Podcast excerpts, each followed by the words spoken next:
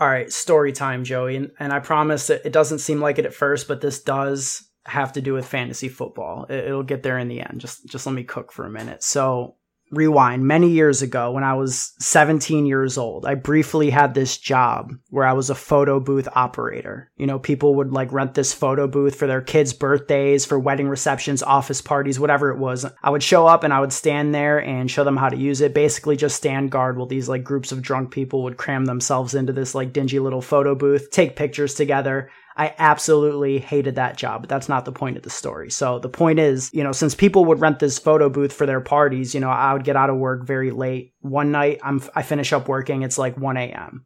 November, upstate New York. Picture the scene. Absolute snowstorm outside. So I get in my car, pull out of the parking lot, turn onto the street, and I slide on a patch of black ice into this dense snowbank on the side of the road. No injuries, no damage to the car, really, but I am very stuck in this snowbank. So I was driving like this terrible car with no tires, no traction, and to make matters worse, you know, I'm sitting there hating my life, and I realize that my gas tank is dangerously close to being empty. Like I'm talking about to the point where I have to turn the heat off in my car for fear that if I can't get out of the snowbank, I won't be able to get to the gas station. You know, my car's going to be dead. I don't really know where I am in town. And then, you know, here's where things go from bad to worse. My phone, I realize it's at 5%. I don't really know where I'm at. I kind of need Google Maps. Here's the kicker. I was a 17-year-old stoner. I realized that I had forgotten my wallet at home that day. So no cash, no credit card, no driver's license, phone on E, gas tank on E, grim situation all around. So what I did was I called my dad and told him my story, you know, pleaded with him. And what he told me, Joey, was that he would not be coming to help. He would not be coming to get me, right? Tough love situation. Stuck in a snowbank, 1 a.m., 17 years old. So at that time, I was really upset, you know, pissed off at my dad. I didn't see the love part of the tough love. But now, looking back on that, you know, I'm actually very thankful for that night. What it taught me was to be accountable for my actions. You know, was it my fault that my car got stuck? I don't know. Maybe not. You know, maybe it was just bad variance per se that the black ice happened to be right where I turned. But that's something I could have accounted for. You know, I knew it was snowy. I knew what driving in Rochester in November is like. It wasn't my dad's fault that I didn't bring my phone charger. That was my fault, you know, that I left my wallet at home. You know, I was 17. I was a kid maybe, but I still had a car and a job. Like I was independent. And the moral of the story, Joey, is I think there's a lot of people in the fantasy community who could really benefit from having an experience like that. People who are exposing themselves on the timelines right now, showing that they never had an experience like that. People who are endlessly bitching and complaining and looking for their commissioners of their fantasy leagues to bail them out of this COVID situation that we're all in. And honestly, it's got me real life tilted. You know, you see people... Before the game got rescheduled, the KC Patriots game got rescheduled saying, hey, you know, I want to start Patrick Mahomes, but if the game gets canceled, can you just put Ryan Fitzpatrick's points in my lineup? No, you need to be accountable for your actions. Be responsible for the choices you've made, for the depth you've built on your fantasy team. You don't just get to get bailed out. You know, if Calvin Ridley's questionable for Monday Night Football, and I have to choose to start Brandon Cooks ahead of time and get a 0 in my lineup, well, that's a choice that I made and risk that I was willing to embrace. You know, I'm not going to be looking to blame the world for my problems. And I'm seeing a lot of that on the timeline. It got me real life tilted, and I just had to get that off my chest. I think people need to start taking accountability for themselves. Hey, man, I mean...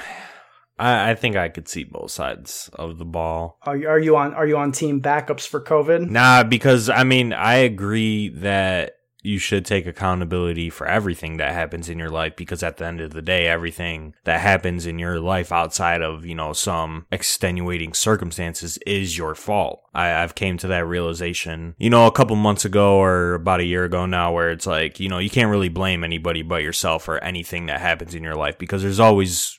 you know, a decision that you can make that could produce a different outcome, right? Mm-hmm. But I also see the side of some of those tweets where they're like, you know, fantasy is supposed to be fun and, you know, it's just a game.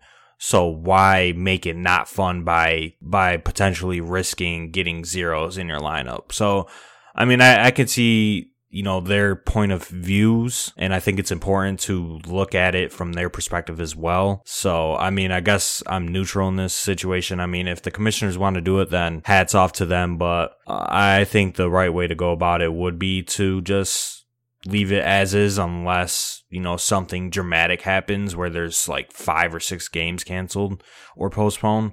But other than that, like one game missing, it shouldn't really impact you that much. That's a fair point. I guess I didn't consider it from the casual point of view because I kind of treat fantasy more like a job more than, you know, like happy fun time.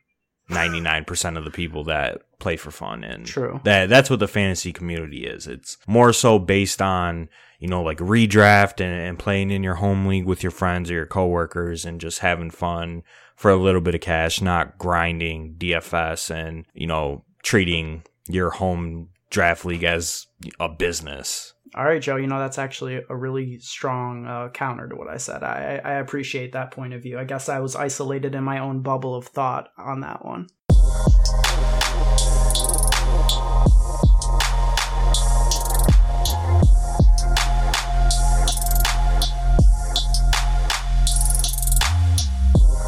What's going on, everybody? Welcome to episode 94 of the DFS Dose podcast, your fix of daily fantasy sports information, strategy, and analysis. I'm your host, Ben Hover, joined, as I always am, by Joey Carrion. And on today's show, we're going to recap week 4 of the NFL from a DFS perspective. We'll go over our personal results, review some of these slate decision points that we and many of you probably wrestled with in this uniquely complicated week, and then we will close things out by taking a look at some of the interesting statistics that we saw come out of week 4. But before we do any of that, Joey, would you mind telling the good people how they can support the podcast? As always, you can support the DFS Dose by following us on Twitter at the DFS Dose, and then you can go ahead and subscribe or follow us on any podcast platform that you use, including Spotify, Apple Music, SoundCloud, Stitcher, Podcast Addict. Wherever you listen to your podcast, the DFS Dose is on there. So make sure you're subscribed if you're listening to this. And then you can go ahead and subscribe to our YouTube channel at the DFS Dose. We're putting clips out daily, and then mine and Ben's videos come out every single week. Mine on Wednesdays and Ben's on Friday. So make sure you are subscribed to the YouTube channel, and that is the best way to support the DFS Dose. Absolutely. Now, before we get into our usual deal reviewing the cash games and the slate decision points, let's rewind a little bit and talk about, you know, how this week got really crazy, really fast. And that was when Saturday morning, Cam Newton, we all found out that he had COVID, you know, immediately after we all found out that the Chiefs and Patriots game would no longer be on the slate. That had already happened earlier in the week with the Steelers and Titans game. And I guess just talk about how that changed the week for you and how you see the situation developing, I guess. I mean, you know, in our group chat, things were looking grim, like RIP NFL type stuff. And I felt that way, but I am encouraged by the way the NFL's handled it over the past 42 hours, I guess. It's just,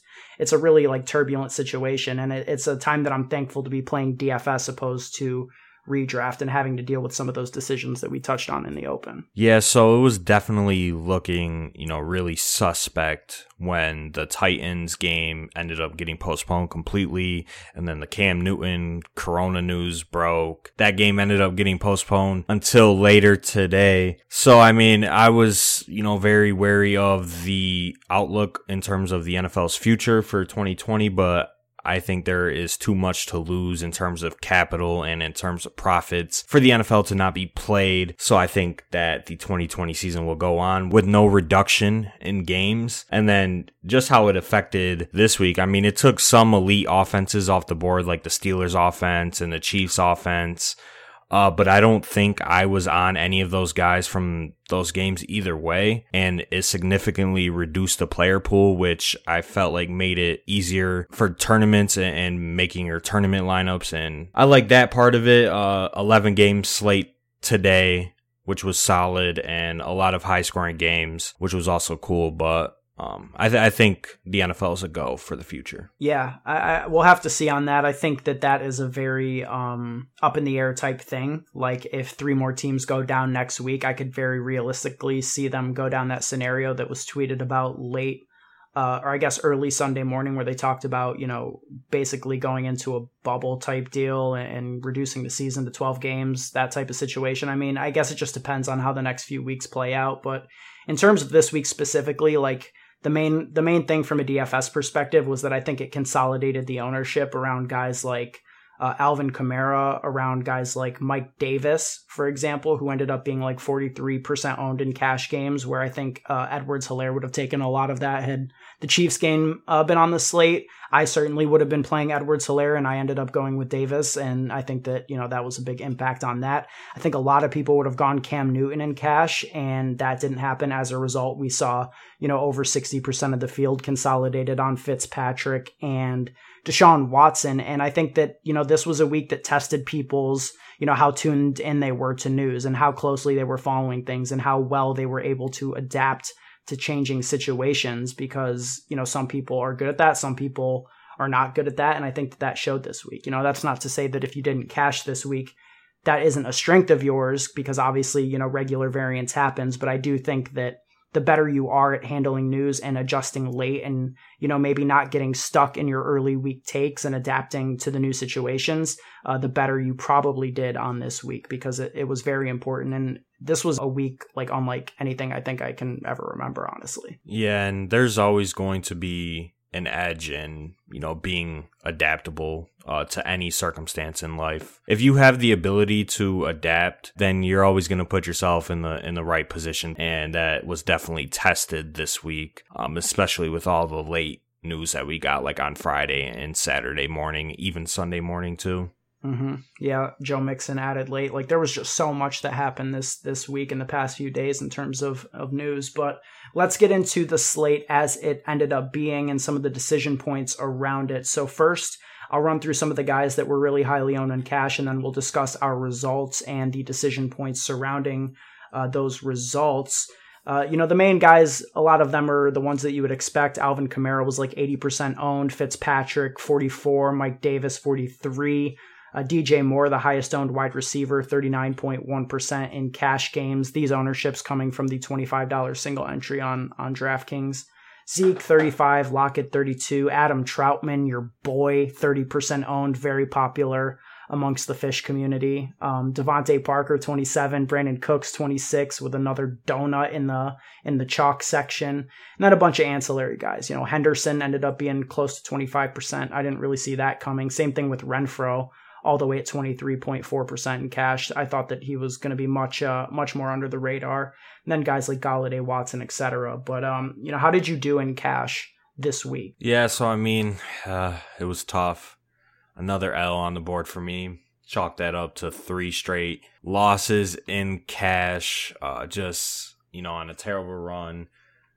Not making the best decisions, especially this week. I feel like that's on me. Also been running kind of bad, but can't really blame it on that. But that's just natural DFS variance. I ended up losing roughly $100. Got saved on my head-to-heads as I went 43 and 27 in my 70 head-to-heads. And a lot of those wins were in the $2. I usually only play like $1 to $3 head-to-heads. A lot of my wins came in the $2, so I actually profited a good amount in terms of head-to-heads, but I didn't cash in any double-ups, and I ended up scoring 129 points, and it was tough because I had 2 zeros in my lineup. I think a lot of people had those zeros. You know, we talked about Troutman being 30%. He was a 0. Brandon Cooks almost 27%. He was a 0.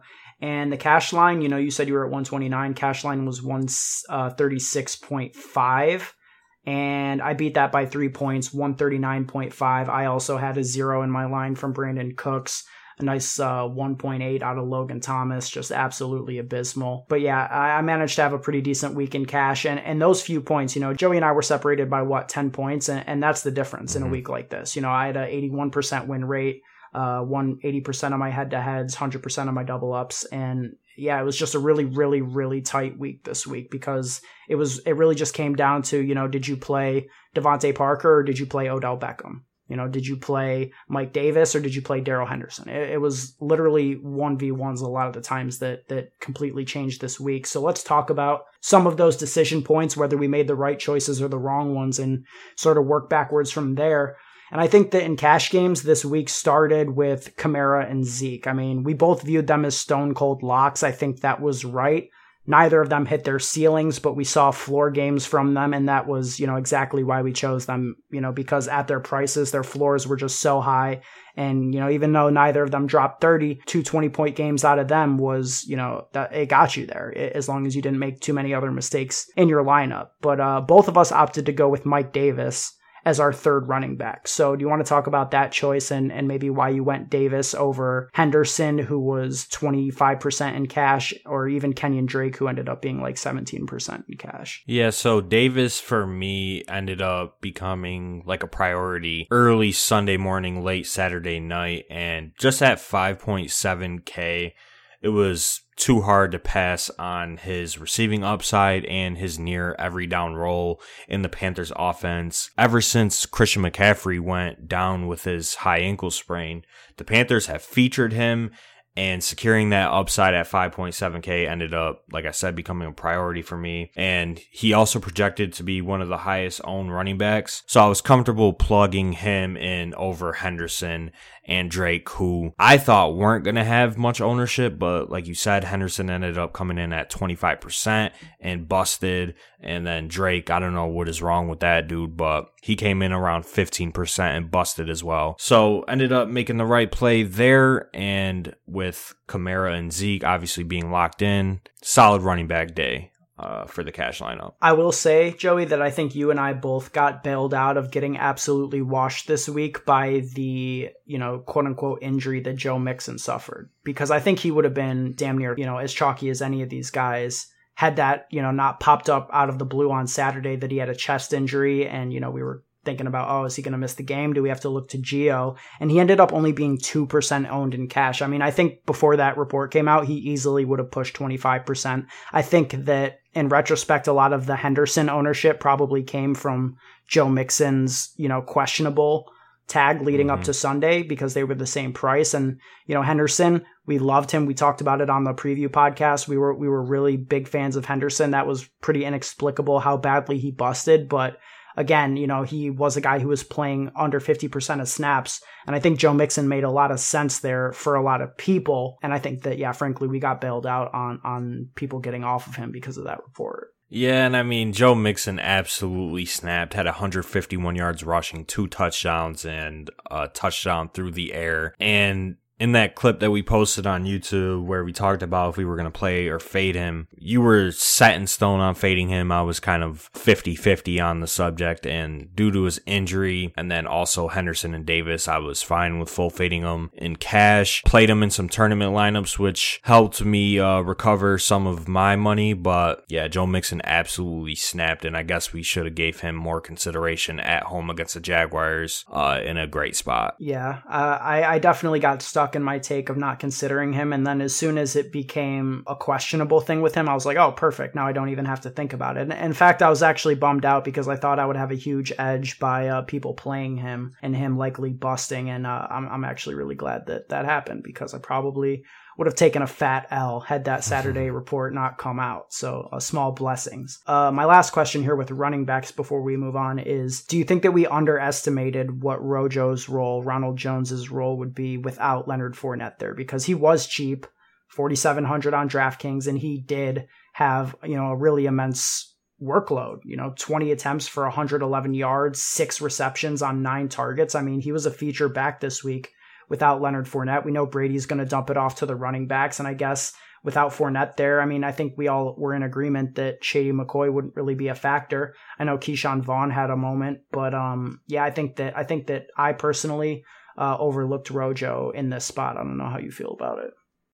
Yeah, I definitely overlooked him as well. I mean, we're on record not being too high on Ronald Jones. He just came out, had a great day against a tough Chargers defense, a day where the Buccaneers offense was on fire and Tom Brady threw for 5 touchdowns. Jones even got vultured by Keyshawn Vaughn on one of those, so his day could have been much bigger. And I guess we just completely overlooked him at 4,700. But like I said, we're just not high on him as a player, so I personally didn't even consider him at all in tournaments or cash games. And of course, he ended up winning someone $1 million standard. I mean, all these guys scored really close to one another. You know, Ronald Jones, 21.8, Mike Davis, 22.1, Zeke, 21.5, Kamara, 20.9. So these guys are all within 2 points of each other. Rojo, a massive discount, was the best point per dollar play of the group. And he was pretty owned in cash. Like, people were on it. He was like 19% owned in the big $25 single entry double up. So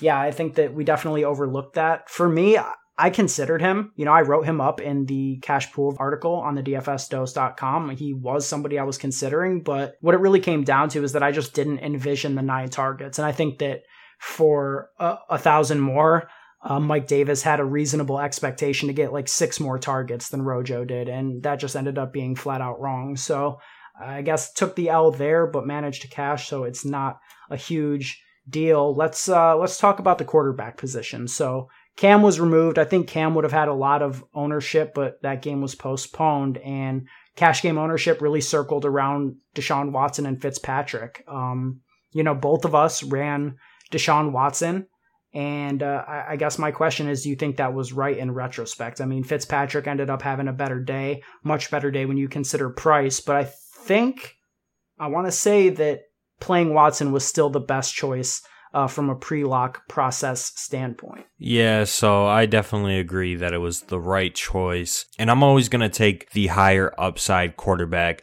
that has rushing upside all day, every day in a phenomenal matchup. I know Fitzpatrick's matchup was phenomenal too, but Fitzpatrick was busting until the last drive of the game where he had a 12-point drive. So he scored a rushing touchdown for 6 points, got the 300-yard passing bonus for 3 points, and then just the yards obviously accumulated for the other points that he scored on that drive. So, you know, he was sitting around 12, 14 points when that drive started, and, you know, that's just variance. The Seahawks just gave up, let him run down and score a measly 6-yard rushing touchdown or whatever he got, and ended up scoring 26 points and hitting value and paying off the people that played him. But probably 99 out of 100 times I'm taking Watson at that spot. And Watson's day could have been much bigger. You know, they say football's a game of inches, and it's completely true. Texans got down to the 1-yard line, threw a fade to Will Fuller. He caught it, but the ball hit the ground barely. Touchdown taken off the board for Watson and Fuller. And that would have put Watson, you know, somewhere near 30 points on the day. But that's just how it goes. So luckily, he got the 300-yard bonus exactly because needed that. But yeah, you know, for me, it was very close. Like, I saw a lot of merit to paying down to Fitzpatrick, but in the end, just the value I thought was with Watson. And when the game totals opened up, I mean, the Texans had like 6 points on the Dolphins. I think that the scoring environment was quite a bit better for the Texans, although, yeah, I mean, we all predicted that Fitzpatrick would be trailing, but I don't know. I mean, I think that it was definitely right to play Watson, and he definitely ran pretty poorly, in my opinion. I mean, he had under 5 points at the half. You know, the Vikings were just super effective at keeping the ball away from them, and, you know, they kept having really short, busted drives. I didn't really incorporate Bill O'Brien taking over play calling for the first time since last year, and maybe that, you know, contributed to their slow start in the first half with the Texans. Maybe that was something that I overlooked in the process, but yeah, I guess just in general, I'm okay that we played Watson. It ended up being close, even though Fitzpatrick was a much better point per dollar play, but I think it was still the right play. And then I guess we got to talk about Adam Troutman. And, you know, I tried to talk you off of this play. Not like I'm some kind of great tight end, you know, tout myself. I played Logan Thomas, so it was barely better. But yeah, I mean, Troutman, I thought was a god-awful play that the industry was trying to talk themselves into all week. And, you were one of those people. So do you want to talk about that? You know, he became the tight end one after Jared Cook went down, played 50% of snaps in week 3. So with Jared Cook ruled out for week 4, it was, maybe we just overlooked, you know, the simple fact that maybe he wouldn't be the starter, but we all thought he would be the starter on a Drew Brees-led offense in a great matchup against the Detroit Lions. And, you know, he ran like 30 routes or 20 routes in week 3. So if he was going to run between 25 to 30 routes in week 4 at min price, I was comfortable with playing him. And it's easy to say he was a bad play, you know, at $2,500, the stone minimum. I was comfortable with just taking a shot on him.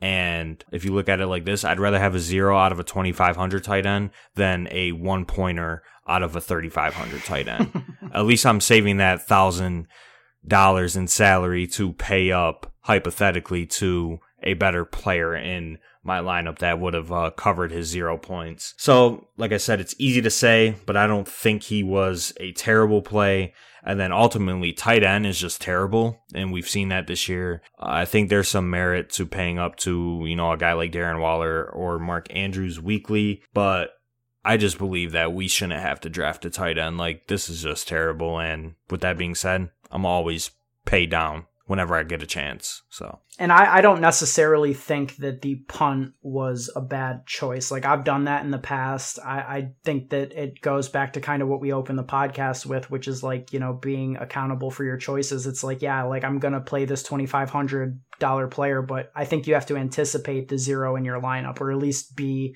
you know, cognizant that that's very possible. And that's what happened. And like, I think a lot of people just were acting like Troutman was a slam dunk play. And to me, it's like, well, what's the role he's replacing? He's replacing Jared Cook, who is averaging 5 targets per game, so that's not great. I don't think that this guy who was, you know, unable to edge out, you know, Jared Cook for snaps before he goes down, Jared Cook, age 38 or whatever, is just all of a sudden going to come in and be dominant. And I just didn't really buy any of the arguments that I was hearing. You know, they traded up for him. Okay, he's still not really playing ahead of like Josh Hill or Jared Cook. It's like, I just thought the logic around the play was kind of faulty, not necessarily the thought about paying down at the position per se. It was more the player, because, you know, I wrote up OJ Howard as somebody I would have punted with for $3,300, and when it comes down to $3,500, $3,300, $2,500, I don't see much of a difference. I guess what I'm saying is that I didn't see much of a difference in what it allowed you to do in your salary. Like, we all still fit Kamara, we all still fit Zeke, unless you were dead set on playing Tyler Lockett. I guess I just didn't really feel the need to do that. Yeah, understandable, but I think that $1,000 does give you a little bit more flexibility in your lineup. And like I said, I'd rather have a 0 out of a 2,500 player than play Logan Thomas, terrible Logan Thomas, and get 1 point. So, never again, Joey. I mean, I literally talked you off the ledge on our last podcast. Did. And then, like, we walked down the Empire State Building, and then I just walked back up and threw myself off after I saved you. Absolutely terrible decision making. Don't know what I was thinking. Yeah, terrible play this week. I mean, targets are encouraging, but we talked about it. Dwayne Haskins' target is like 3/5 of a regular target. I don't think Logan Thomas is in play anymore for the rest of the season. I really don't care anymore about Logan Thomas. So, not until my boy Alex Smith gets in there. Facts. All right, let's talk about the wide receiver and the process that led us to who we played. So who did you actually play in wide receiver this week? I don't know. So I ended up going with Will Fuller, DJ Moore, and I galaxy brained and did the vaunted double stack with Cooks. So let me just preface that by saying my cash lineup came down to a 2v2 with Cooks and Bucks D, or Hunter Renfrow and Colts D. And in hindsight, I should have obviously picked Renfrow and Colts D because Cooks got 0 or whatever. But I thought the matchup was too great for Cooks. I was too high on the Texans, and I just couldn't get off that horse. And then I thought the Bucks D was going to absolutely dominate the Chargers defense at home. They were down their best 2 offensive linemen, rookie quarterback in like his 3rd start. Well, you see, Justin Herbert is the fucking goat, because that dude came out and lit the Buccaneers defense on fire. Okay, so I was completely wrong about that. And then obviously Cooks just screwed everybody that played him. So that ended up being my wide receiver core, and I was dead set on Will Fuller. He ended up having a great game. Should have been a better game, like I explained earlier, but still 25 points at 5.9K. You can't go wrong with that. DJ Moore busted again, so shout out to DJ Moore. Shout out to Brandon Cooks. Scumbags. Yeah, I mean, Brandon Cooks got out-targeted by Kenny Stills and Randall Cobb. He's dead to me. I can't believe that I went on multiple tirades during the offseason just ranting about how I thought Cooks would be the wide receiver 1 in Houston. I mean, definitely need to scrub all traces of that from the internet so that never comes back to my name, because God, what an egregious take. I just don't know what's wrong with Cooks. Maybe he's lost it. Maybe being on his, fifth team, fourth team, maybe that's one too many teams for him in his 26 years of age. So, yeah, it's definitely over for trying to play Brandon Cooks in fantasy. I wish I had gotten on Renfrow. I mean, he didn't have an amazing game, but that 10 points would have definitely impacted some things. And they were about even for me. It really just came down to the fact that I was playing Watson. So, why not get some exposure? And, I was never going to play Fuller because there was a better play for $100 cheaper. His name, Joey, was Odell Beckham Jr. Are you familiar with this young man? Yeah, I'm very familiar. See, the thesis of the play was that the Browns would be down big in this game and they would be, slinging the ball, getting Odell as many targets as they could as they played catch up. But, what I didn't anticipate but actually benefited me was that Odell is actually a game flow independent running back who can get 50-yard carries to salt the game away when they're playing from ahead. And incredible variance. Gotta love it when, the Browns give up a 27-point lead or whatever the hell it was. And then on their final drive, Odell gets a fucking reverse for a 50-yard carry, and the Cowboys' defense is nowhere to be found. Oh yeah, what's God. The issue? That's, oh my God, it's so crazy, man. Like, every play, just, I have no words. Obviously couldn't anticipate something like that happening, and Odell ran, hot as hell. I mean, had 5 receptions and 3 touchdowns. I mean, one of them was the rushing one we just talked about. But I mean, to me, Odell was the clear best play. I do feel vindicated. I was saying it all week. He was my priority play. I mean, if it came down to it, I would have played him over DJ Moore. I mean, he was the guy for me in that price range, and that ended up paying off. Feels good to be right about that. But obviously, even I could admit that he ran incredibly hot on that. I mean, you would think that if they were playing up for the entire game, that would really bite us, but the combination of him getting 3 touchdowns and Nick Chubb going out in this game, just everything broke right for Odell. Yeah, you don't say. I mean, he had 7 touches in this game and scored 3 touchdowns. So, 40% touchdown rate in this game. Cleared 73 yards rushing, 81 yards receiving. So, I mean, you take away that 50-yard touchdown run, that's, an 11-point swing right there for Odell. So, I mean, people that played him in cash kind of got bailed out with his touchdowns because he didn't have an incredible day up until that run. He had a solid day with the 2 receiving touchdowns that he got. He didn't eclipse 100 yards receiving in a game where they dropped, 50 points, 49 points. So as far as cash games go, I guess the last thing that we got to talk about is Tyler Lockett. I mean, he busted hardcore as, 32.8%, only had 2 catches for 39 yards, 5.9 points. I don't know, man. Lockett was never a priority for me. It felt chasey to go back to him at $7,000 coming off a 3 touchdown performance. I feel like that was a lapse in some people's processes. But yeah, I mean, it's not like Lockett was a bad play, and obviously he had a floor game in this spot, so that was, people running bad in that spot. But I just think that the process in general that would have led you up to Lockett was pretty faulty because there were so many great wide receivers that were sub $6,000. Kenny Golladay, especially, who opened up, didn't have the best day, but I mean, when he opened up with Marshawn Lattimore getting ruled out, and then, you look at Devontae Parker, and even Amari Cooper, who we'll talk about in a minute, was the highest priced wide receiver I wrote up in my cash pool article. I just didn't really see the need to get up to Tyler Lockett. I kind of think people were just chasing points with that. Yeah, I mean, I somewhat agree that it was chasing points, but Tyler Lockett is the wide receiver one on a Seahawks team that has been absolutely on fire, especially when Russell Wilson is throwing, 40 to 45 times and he's throwing for 5 touchdowns. So I could see why people played him. And I guess it wasn't just because of Tyler Lockett busting where people lost, because if you played Tyler Lockett, that means you probably paid down to Ryan Fitzpatrick, and then you most likely went, DJ Moore and then a pay down wide receiver like Brandon Cooks or Renfrow. And that build was just a complete L this week. So I agree that the build was to stay in the mid range for your 2 wide receivers and maybe punt down to, you know, Cooks or Renfrow, or even play three wide receivers from that mid-range. I mean, Devontae Parker was 24%, Odell and Will Fuller were around 15%, Galladay was around like 15-20% as well.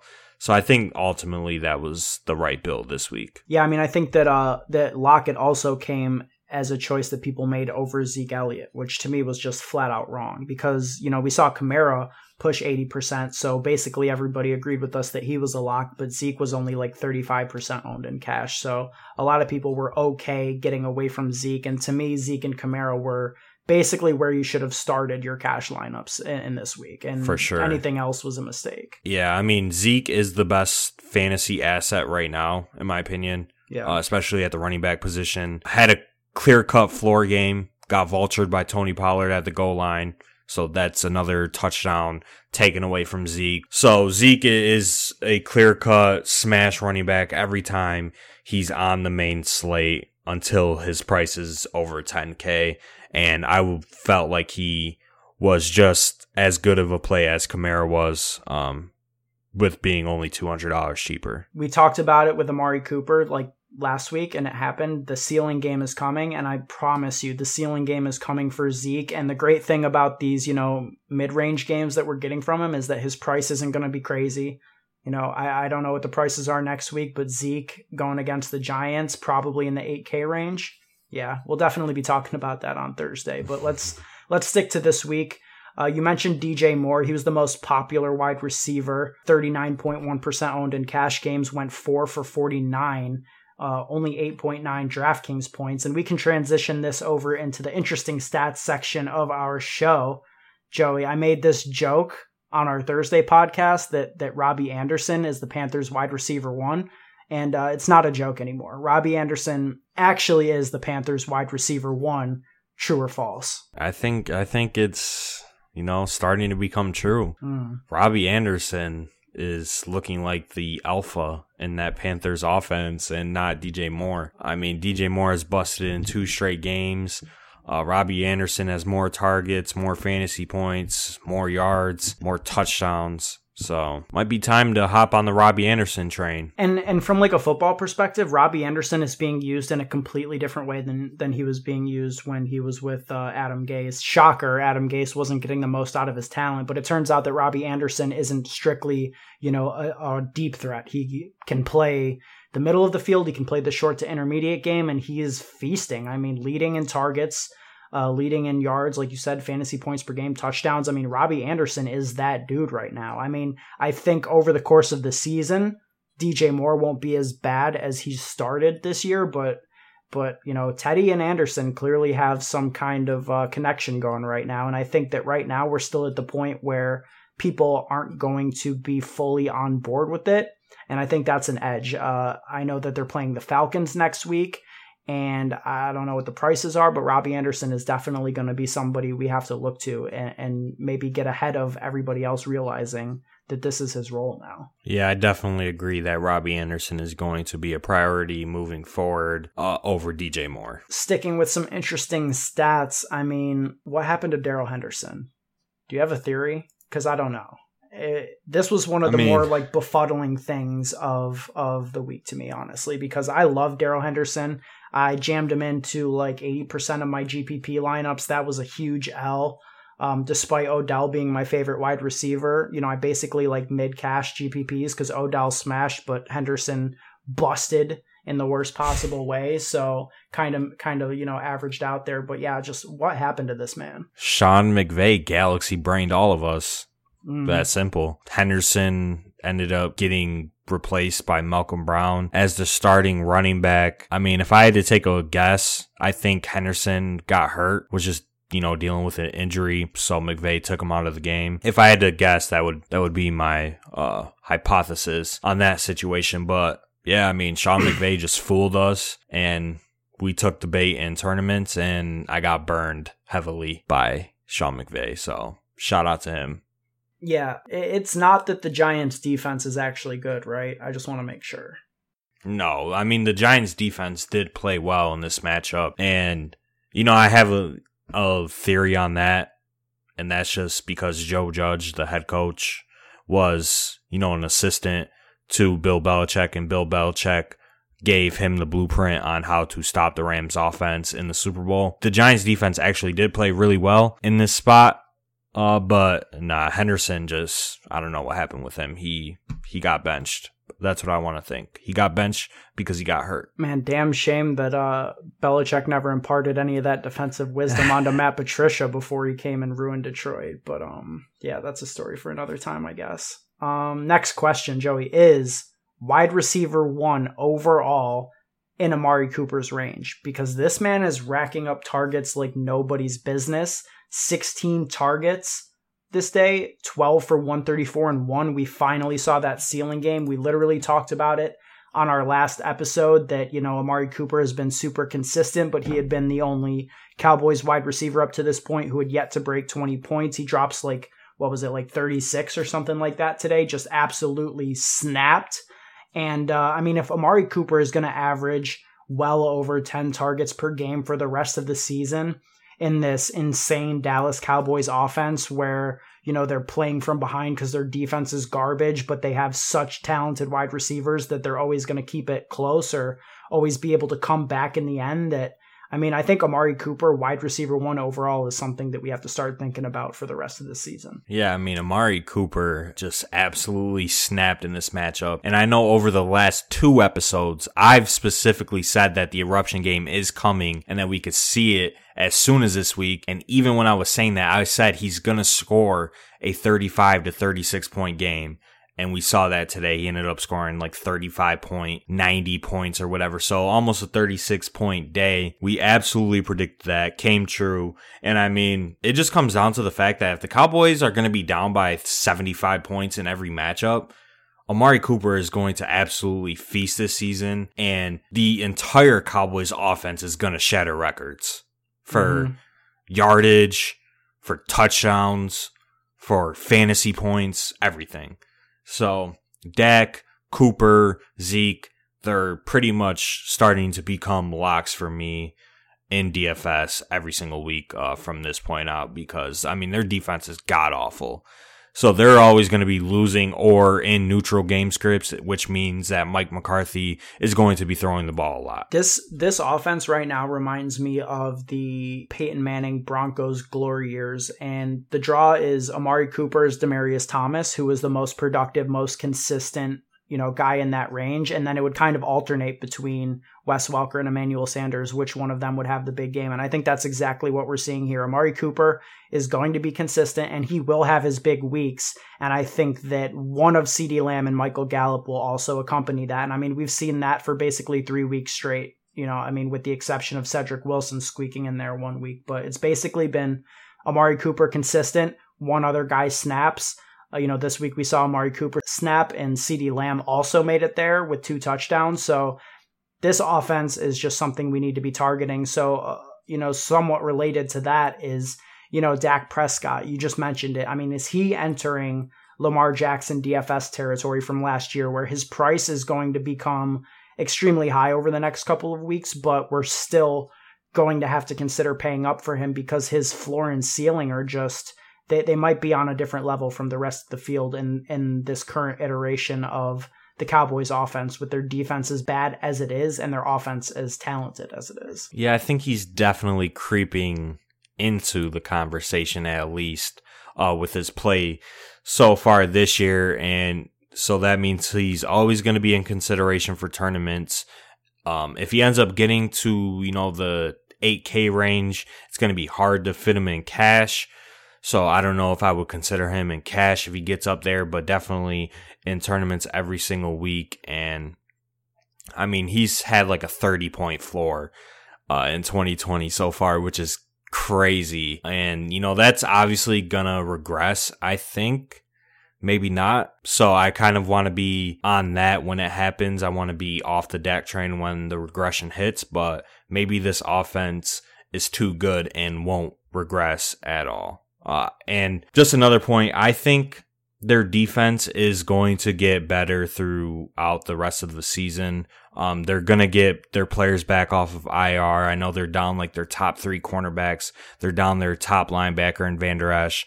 So their defense is going to improve. And then obviously over the course of the season, there's natural improvement that comes along with just, you know, playing more games and getting more acclimated to the season. So I don't think the favorable game scripts, like I'm saying like 25 plus point deficits, will be in the near future for Dak. But he's still going to be a great fantasy player and asset. Yeah, I agree. I mean, I think that the defensive improvement is the only way that that regression hits, though, because until that happens, their defense is so bad that they're just, there's no way that they'll ever be able to be playing from ahead, which is basically great for everybody on that team, even Zeke, who's just seeing a ton of catches each and every week. So yeah, when that defense improves, maybe things will change. But until then, I think Dak is squarely in consideration, regardless of price right now. Let's transition into some running back talk before we get out of here for tonight. Jonathan Taylor, handling less than 50% of the running back carries in Indy in week 4, touched the ball 17 times. Hines and Wilkins combined for 18. So they're giving Jonathan Taylor just under 50% of the touches. I mean, what the hell is going on here? Yeah, I mean, I've seen tweets saying that Jonathan Taylor's vision is god-awful and that he resembles Trent Richardson. But I wouldn't go that extreme. But I believe that he's the clear-cut best running back on the team, and it's only a matter of time till Wilkins and Hines are irrelevant in that offense.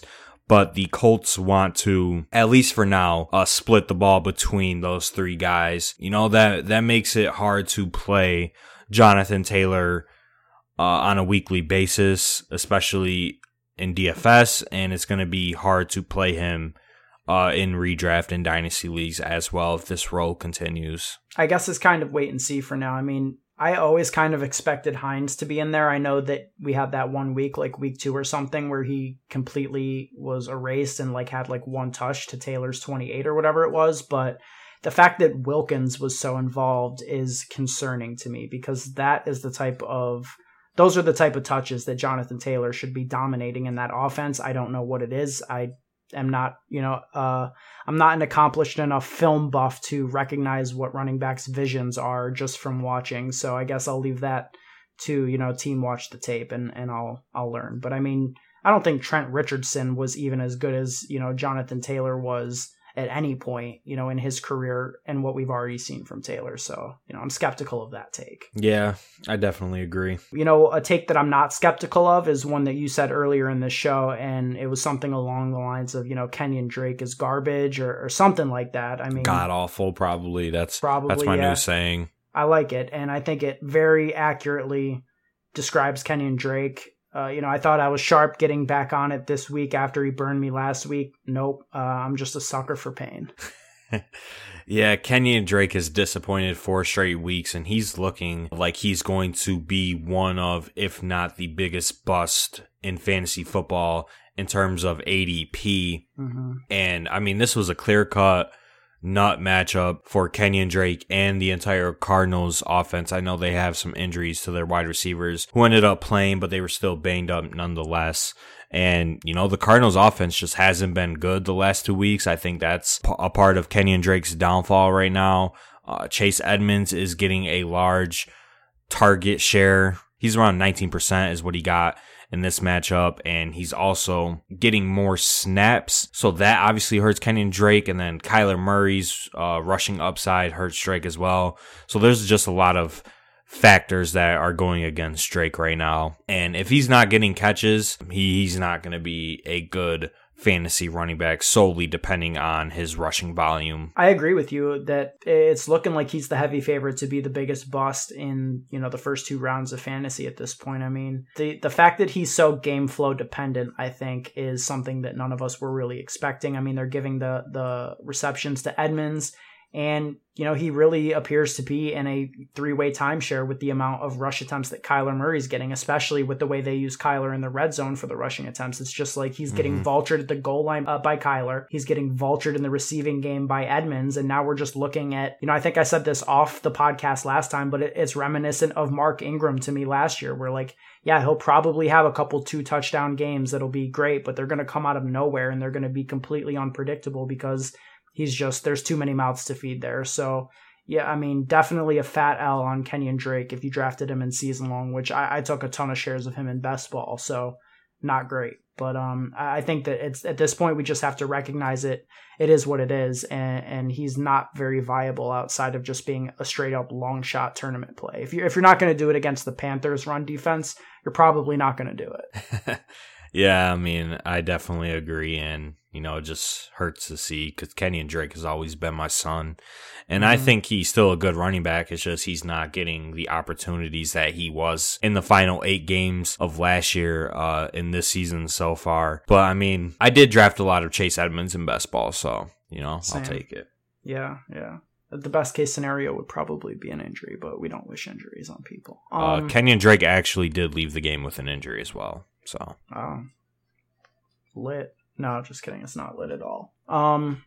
I hope he's okay. Last two guys we're going to talk about here, Joey. I want to check in on two of our biggest offseason fades, starting off with the guy that I think you talked the most about fading in season long, Antonio Gibson. And he's seeing his role expand right now. So I wanted to check base with how you're feeling about Antonio Gibson and what you think about him right now. You know, this week he went 13 for 46 and 1 on the ground and also caught 4 of his 5 targets for 82 yards. You know, really good workload, and they always had said that his role would expand as the season went along, and I think we're starting to see that. So I guess the question is, do you think that the boosted workload is going to be enough to overcome the poor scoring environment in Washington and make Antonio Gibson a viable to strong fantasy asset? It's tough because Antonio Gibson looks like a very dynamic player right now from what I've seen out of him. But like you mentioned, he's in one of the worst scoring environments, one of the worst offenses in the NFL. So I still believe that it'll be hard for him to produce as, you know, like a top 24 running back as an RB2. But with his volume projected to increase weekly and especially his reception upside, because I mean, it would make sense that they would want their former wide receiver to catch passes out of the backfield. We saw that this week. He had 4 catches for 82 yards, so we could definitely see that increase. I'm still on the whole point that I would never take him in the 6th round of drafts. I still think that was the right process, and I stick by that take, but I think he could definitely settle in as an RB3. For the rest of the season? Yeah, that seems legit. It appears that he's going to be getting the work in the receiving game, which is really valuable, especially on like DraftKings or if you're in a PPR type redraft league. The concern with him is that his team is going to have a total under 20 each and every single week. So, you know, it's kind of like a double-edged sword. I think that Antonio Gibson is a player that is like his best format of fantasy is probably dynasty, because I could see this offense improving over the next 2 years. And I think that he could, you know, continually grow and become a really, really, you know, fantastic fantasy asset with, you know, as dynamic as he does look. It's just, I still think it's a little bit too early. Yeah, I definitely agree. I don't think Antonio Gibson is, you know, going to be that viable in fantasy football for 2020. All right. Last guy that I need to touch on real quick is Josh Jacobs. Now, look, you know, I made a video in August or late July or whatever it was where I called Josh Jacobs the worst fantasy football pick in the 2nd round that you could possibly make, this and that, you know, and then he blows up in week 1 for 35 DraftKings points. You know, I go back to that video. Bunch of people coming in, just leaving comments like, look at this clown, who's here to see what this dude had to say, LOL, you know, you're trash at fantasy, all this stuff. A lot of people coming out of the woodwork to shit on me for my Josh Jacobs take after that week 1 blow up. All I want to say is that in weeks 2, 3, and 4, he has not combined for as many points as he scored in that week 1. Maybe I wasn't so wrong after all. I mean, if you want to use your 2nd round pick for a guy who's going to get, you know, 10 points every week, 13 points on a good week, go ahead. You know, it couldn't be me. So I guess that's all I want to say. I mean, how do you feel about Josh Jacobs' outlook right now? I mean, he hasn't had good games his last three games. Mm-hmm. He has had tough matchups going up against stout run defenses in the Saints and the Bills, and he got game scripted out against the Patriots. But as a second-round pick, he is getting no less than 18 touches a game. He has 3 receptions or more in every single matchup, which was one of the biggest reasons why you were fading him in that video that you put out, mm-hmm. is you thought he wasn't going to have a receiving role. Turns out he's already at 50% of what he caught last year through 4 games, and he's on pace to have about 50 to 55 catches on the season, which will automatically put him into the top 12 running backs. I mean, he's the running back 8 right now, even with these 3 bad matchups. And I think Josh Jacobs is a, you know, good running back. He's going to get fed and touches and opportunity over everything. Give me Josh Jacobs. Saying he was the worst pick in the second round, just bad take. It's clear cut that he's going to finish as an RB1 this year just due to the injuries. But I feel like even without the injuries, he would have been an RB1 either way. Well, I'm going to just say 2 things to that. One, I saw Theo Riddick take some snaps today. Oh, here we go. I don't know what that means for the future. I'm just saying what I saw with my 2 eyes. And 2, the Raiders have scored like 77 points since Josh Jacobs had his last touchdown. You know, I don't know what that means. I'll let the people interpret that. But yeah, let's maybe just pump the brakes on taking week 1 victory laps, I guess is all I want to say. Yeah. I mean, any week victory laps are kind of annoying, but Josh Jacobs is top 3 in terms of running back touches. So the volume is there, and his fantasy outlook, if he continues to get this volume, is incredibly high in my opinion. So fading him was a mistake. Is it too petty to go back on that YouTube video and start replying to all the people who came? No, because I still think you're wrong, because your main point in that video was he wasn't going to have a receiving role because of Rashard Booker and Theo Riddick, but he does have a receiving role, and he's not coming off the field for like 50% of the third down. So I think they're still right on that video in the comments. Yeah, I know, but it's not always about who's right. It's just about sometimes being petty. But I guess you're right. I guess we'll see. He'll definitely finish as a RB1, so that's fair enough. But thank you all for listening. I hope this wasn't too weird of a podcast. I know it turned into a life cast at some points, but that's okay. We're all adults listening to this, so yeah, we appreciate the listenership. Got some tweets today about people like thanking us for the advice, so that's dope. You know, we're starting to break through, Joey, so it's great to see the support from people. Hope you guys are enjoying the YouTube videos. We've been pumping them out like crazy right now, and you know, no sign of slowing down. So we will be back with episode 95 of this podcast on Thursday to preview the week 5 NFL slate. A slate where Darius Slayton is going to be going against the Dallas Cowboys defense. So if you get annoyed by things like me tweeting about Godius, you should probably block me now, because it's going to be an intense week on Twitter. But yeah, like I said, guys, thank you for the support. And as Joey said at the top of the show, you can support us by subscribing to the YouTube channel, subscribing to the podcast on whatever platform you use, Apple, Spotify, SoundCloud, Podcast Addict, Stitcher. We are everywhere that you can get podcasts. You can also follow us on Twitter at the DFS Dose, and our personal Twitters. I'm at Ben Hauver, BenHauver. Joey, tell them where they can find you. You can find me on Twitter at Joey Carrion DFS. All right, guys, we will talk to you on Thursday.